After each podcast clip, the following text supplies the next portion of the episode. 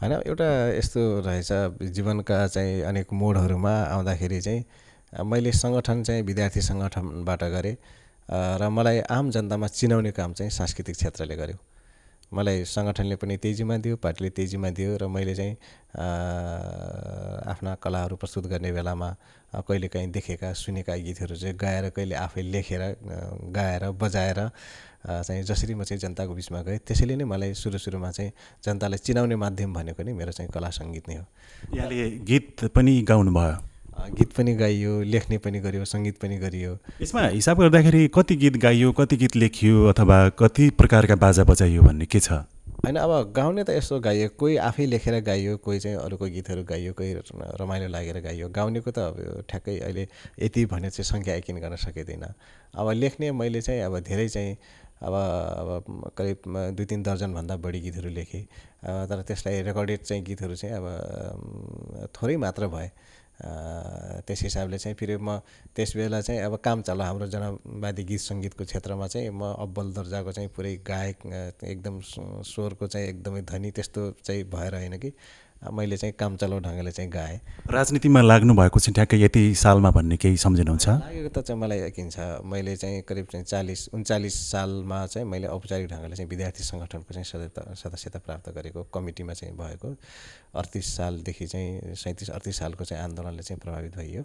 अनि त्यसपछि चालिस एकचालिस सालतिर चाहिँ मैले पार्टी सदस्यता प्राप्त गरेको।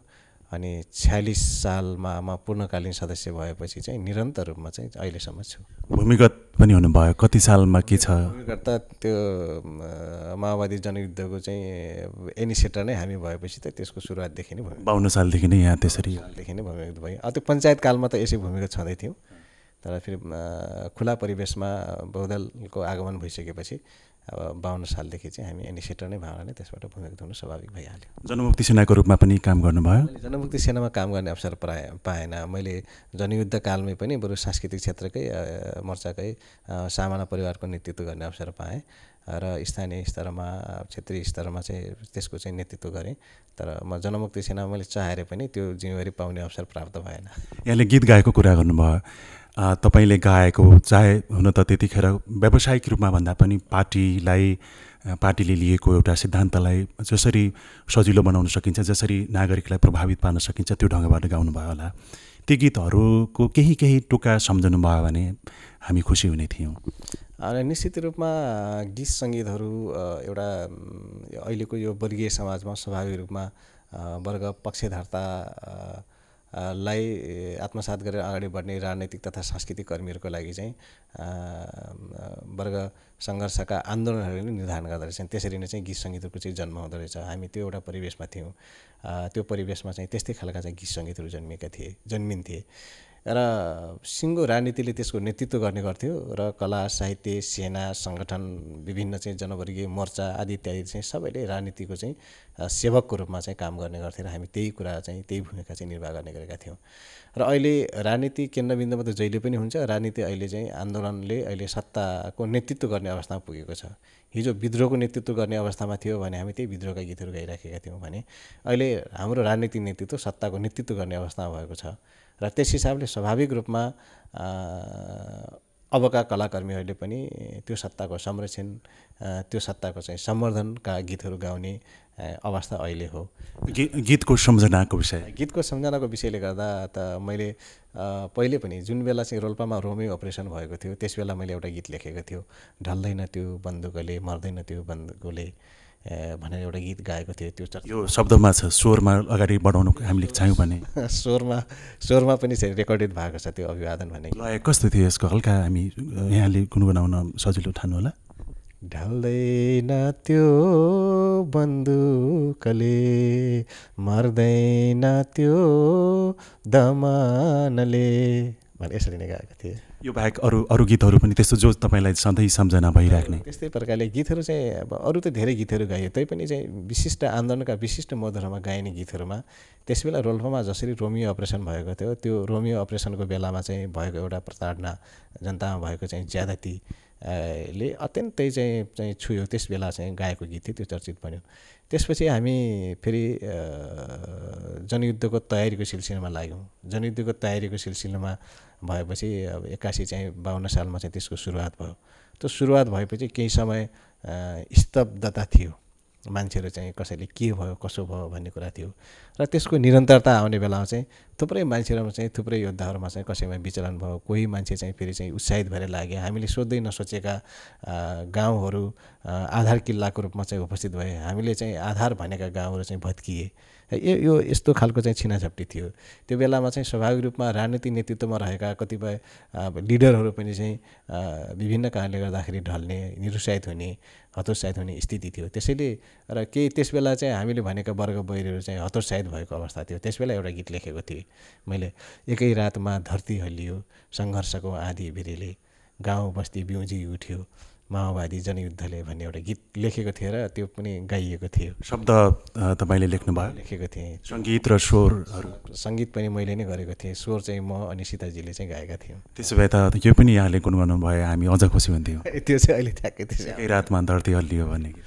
एकै रातमा धरती हल्लियो सङ्घर्षको आधी बेरीले। गाउँ बस्ती बिउजी उठे माओवादी जनयुद्धले। यसरी गएका थिए। दोस्रो त तेस्रो चाहिँ कुन सम्झनुहुन्छ? धेरै। अब त्यसपछि अर्को के थियो भने जुन बेला खारा युद्ध भएको थियो खारा युद्धको बेलामा हाम्रा थुप्रै योद्धाहरू चाहिँ सहिद हुनुभयो। त्यहाँ आर्मीको ब्यारेकमा आक्रमण गर्ने बेला आर्मीमा पनि ठुलो क्षति भएको थियो।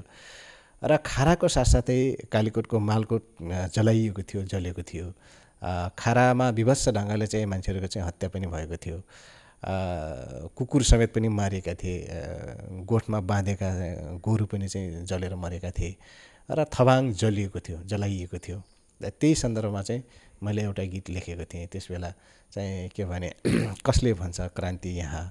सफल हुँदैन कसले भन्छ?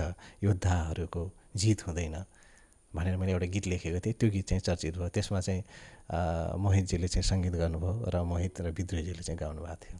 तपाईँले शब्द लेख्दाखेरि त्यत्तिकै राम्रो सङ्गीत अथवा त्यत्तिकै राम्रो स्वर यसको चर्चा पनि त्यत्तिकै राम्रो होला भन्ने सोच्नुभएको थियो कि? अथवा योभन्दा थोरै सम्झाउनु भएको थियो? होइन सामान्यतः मैले गीत लेख्ने बेलामा यसको सङ्गीत चाहिँ अलिकति बुलन्द बनाउन पाए हुन्थ्यो भन्ने त मैले थियो। मैले चाहिँ त्यसको चाहिँ वे कस्तो होला भन्ने बारेमा चाहिँ कल्पना गरेको थिएँ।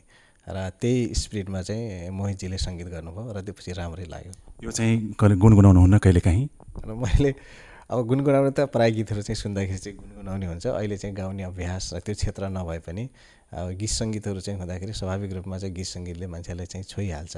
गुनगुनाउने आफू चाहिँ हातहरू औँलाहरू चल्ने त्यस्तो चाहिँ हुन्छ स्वाभाविक रूपमा। त्यो बाहेक अरू गीतहरू पनि सम्झन लायक अहिले हामीसँग भन्न लायक छन् कि? अथवा कस्तो छ अहिले? हो त्यो त्यस्तै एउटा एउटा गीत लेखेको थिएँ मैले। थुप्रो साथीहरू चाहिँ निरुत्साहित भएको बेलामा थुप्रो साथीहरूको चाहिँ शहादत भइराखेको बेला निराशा भएको बेलामा मैले एउटा गीत लेखेको थिएँ यात्रा हाम्रो लामो छ है। भन्ने एउटा गीत लेखेको थिएँ। अनि नथाकौँ। यो यात्राको चाहिँ लामो छ। कैयौँ साथीहरू चाहिँ थाकेका छन् बिर्सेका छन् तर पनि हाम्रो चाहिँ यात्रा अजम्मरी छ। हामी चाहिँ लामो छ विजय सुनिश्चित छ भन्ने कुरा चाहिँ मैले एउटा गीत लेखेँ त्यो पनि चर्चित नै थियो। यही कसले भन्छ यहाँ क्रान्ति सफल हुँदैन भन्ने बोलको गीत तपाईँले लेख्नुभयो मोहितजी लगायत विद्रोहीहरूले पनि त्यो गीत गाउनुभयो। अहिले मोहितजीसँग हामीले केही दिन अगाडि मात्रै कुराकानी गरेका थियौँ। उहाँको त्यतिखेरको स्थिति जुन प्रकारको हाई हाई थियो चर्चा परिचर्चा थियो। अहिले उहाँ निकै एउटा अप्ठ्यारो परिस्थितिमा हुनुहुन्छ जस्तो हामीले महसुस गऱ्यौँ कि उहाँले राजनीति छोड्नुभयो कलाकारिता पनि झन्डै झन्डै व्यावसायिक रूपमा लाग्न थालेको जस्तो देखिन्छ। त्यतिखेरका कलाकारहरूको स्थिति निकै खराब छ भन्नुभएको छ। तपाईँहरूले सभामुख हुनुभयो। यो क्षेत्रमा पाँच नम्बर प्रदेशमा रहेका त्यस्ता कलाकारहरू त्यस्ता जसले त्यतिखेर गीत गाएर तपाईँहरूलाई एउटा सहयोग गर्नुभयो उहाँहरूको बारेमा अलिकति नराम्रो समाचार सुन्दाखेरि तपाईँलाई चाहिँ कस्तो लाग्छ? यसको दुईवटा पाटो हुन्छ जस्तो लाग्छ मैले योभन्दा अगाडि पनि भने। वास्तवमा आन्दोलनको आवश्यकताले आन्दोलनको ट्रेनले चाहिँ गीत सङ्गीतको चाहिँ संरचना हुन्छ रचना गर्छ। र त्यसमा सर्जकहरूले कलाका सर्जकहरूले चाहिँ आफूलाई चाहिँ कसरी प्रस्तुत गर्ने भन्ने कुराको चाहिँ निर्धारण गर्छ गर्छन् पनि। अब एउटा आवश्यकतामा चाहिँ मान्छेहरूको चाहिँ हुन्छ अब त्यसमा चाहिँ थुप्रो कलाकारहरू चाहिँ जन्मिए जन्माउँछन्। त्यसलाई अब त्यो निरन्तरतामा त्यही अवस्थामा चाहिँ हामी निरन्तरता दिन सक्छौँ कि सक्दैनौँ भन्दाखेरि अहिलेको परिवेशले चाहिँ दिँदैन। यसका दुईवटा पाटो छन्। एउटा संस्थापन पक्षले अथवा भनौँ राजनीतिक नेतृत्वले हिजो जसरी चाहिँ राजनीतिलाई चाहिँ सफल बनाउनको निम्ति राजनीतिक अभियानलाई सफल बनाउनको निम्ति विभिन्न क्षेत्रमा लागेको चाहिँ आफ्ना कार्यकर्ताहरू सबै कार्यकर्ता नै हो त्यो। सांस्कृतिक कार्यकर्ता भए पनि हामी सङ्गठनात्मक भए पनि जे कार्यकर्ता नै हो त्यो कार्यकर्ताको व्यवस्थापन कसरी गर्न सक्छ भन्ने कुराले कला सर्जकहरूको चाहिँ भूमिकालाई चाहिँ सुनिश्चित गर्ने कुरा हो। त्यो कुरामा त्यो पाटोमा राजनैतिक आन्दोलन अगाडि बढाउनको लागि त राजनीतिक नेतृत्वले धेरै कामहरू गर्यो गरिराखेको पनि छ। तर त्यसको अर्को छुटेको पाटो भनेको चाहिँ हाम्रा जनमुक्ति सेना त्यसपछि गएर सङ्गठनमा काम गर्ने त्यसबाट त धेरै डिपार्टहरू थिए सूचना सञ्चारमा काम गर्ने अनि युद्ध सामग्रीहरूको चाहिँ सप्लायमा काम गर्ने। हाम्रा चाहिँ ती ती क्षेत्रमा काम गर्ने साथीहरू अहिले पनि के छन् त भने चाहिँ कता हराएको जस्तो अवस्था महसुस गरेका छन् गरेको पाउँछौँ हामीले विभिन्न बेलामा चाहिँ। यसमा नेतृत्व चुकेको जस्तो मलाई लाग्छ? नेतृत्वले चाहिँ अब चुकेको भन्दा पनि त्यसमा ध्यान पुर्याउन नसकेको अनुभूति चाहिँ मान्छेले गर्छ। अब एउटा कुरा के हो भने स्वाभाविक रूपमा चाहिँ एउटा आन्दोलनले अब अहिले चाहिँ आमूल परिवर्तन त यो होइन। यो चाहिँ एउटा रेडिकल चेन्ज चाहिँ हुनु त सक्दैन। रेडिकल रिफर्म चाहिँ हुनुपर्ने होइन? अब त्यो गराउन सक्यो भनेपछि त्यो नेतृत्वले चाहिँ सबै कुराहरूमा चाहिँ गर्न सक्यो भनेपछि मलाई लाग्छ अब त्यो अहिले विभिन्न कारणले चाहिँ पछाडि परेका कलाकारहरूको पनि व्यवस्था हुन्छ भन्ने लाग्छ। अर्को तपाईँले मोहितजीले चुनमाङमा त्यो गीत गाउनु भएपछि फेरि कतिपटक भेट्नुभयो अथवा भेटघाटै भएको छैन तपाईँहरूसँग? हामी धेरै पटक भेट्यौँ धेरै पटक भेट्यौँ। कला सङ्गीतको बारेमा के गर्ने कसो गर्ने केही न केही गरौँ भन्ने कुराहरू पनि भनेको थियो। मैले पटक पटक उहाँलाई भने पनि फेरि अब मैले ठ्याक्कै मैले नभए पनि तपाईँहरू चाहिँ त्यो क्षेत्रमा भएका साथीले एउटा संस्थागत रूपमा चाहिँ केही न केही काम गर्नुहोस् गर्नुपर्छ।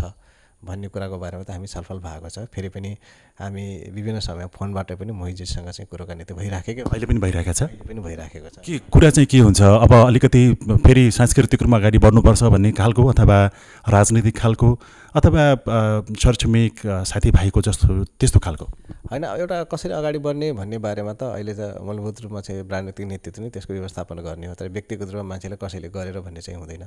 किनभने एउटा कम्पिटिसनको जमाना छ। हामी त्यो एउटा क्षेत्रमा थियौँ त्यो क्षेत्रमा चाहिँ लाग्ने मान्छेहरू चाहिँ हामी चाहिँ अब्बल नभए पनि त्यसको नेतृत्व हामीले नै गरेका थियौँ।